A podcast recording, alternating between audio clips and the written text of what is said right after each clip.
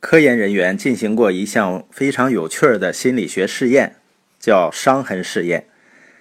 他们向参与的志愿者说呢，这个实验就是观察人们对身体有缺陷的陌生人是怎么反应的，尤其是面部有伤痕的人。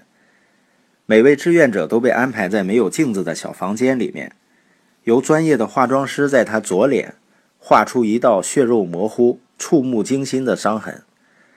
志愿者被允许用一面小镜子照出化妆效果后，镜子就被拿走了。关键是最后一步，化妆师表示呢，需要在伤痕表面再涂一层粉末，防止它被不小心擦掉了。实际上呢，化妆师是用纸巾偷偷地抹掉了化妆的痕迹。每个人的脸呢都恢复了原貌。对此毫不知情的志愿者被派往人流密集的各医院候诊室，他们的任务就是观察往来的人对他面部伤痕的反应。规定的时间到了，返回的志愿者竟无一例外地叙述了相同的感受：人们对他们比以往更粗鲁无礼、不友好，而且总是盯着他们的脸看。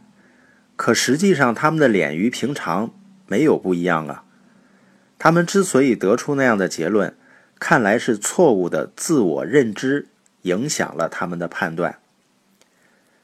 这是一个发人深省的实验。一个人内心怎么看待自己，在外界就能感受到怎样的眼光。同时呢，这个实验也从另外一个侧面验证了一句西方格言：别人是以你看待自己的方式来看待你的。一个从容的人呢，感受到的多是平和的眼光；一个自卑的人感受到的多是歧视的眼光；一个和善的人感受到的多是友好的眼光；而一个叛逆的人呢，感受到的就多是挑剔的眼光。可以说，有什么样的内心世界，就有什么样的外界眼光。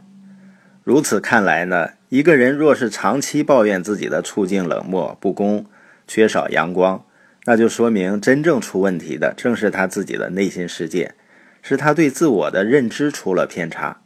这时候需要改变的正是自己的内心，而内心的世界一旦改善了，身外的处境和人际关系必然随之好转。毕竟，在这个世界上，只有你自己才能决定别人看你的眼光。台湾心灵作家张德芬说过一句话：“亲爱的，外面没有别人，只有你自己。”你有什么样的内心，就会有什么样的外在世界。我们往往花大力气去了解别人、认识别人，却很少花精力去了解自己、认识自己、反思自己。我们当然不能直接看到自己的模样了，只能通过镜子啊、照片。同样道理呢，我们一般也是要透过别人的眼光和我们看待别人的眼光来认识自己。那么，真实的你究竟是什么样呢？真正的你又在哪里呢？伤痕试验明确地告诉我们答案：内心。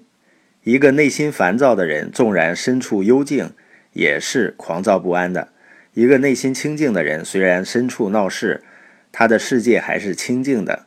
无论是追求幸福、宁静、安全，都到你的内心去寻找吧，那里有无穷无尽的资源和能量。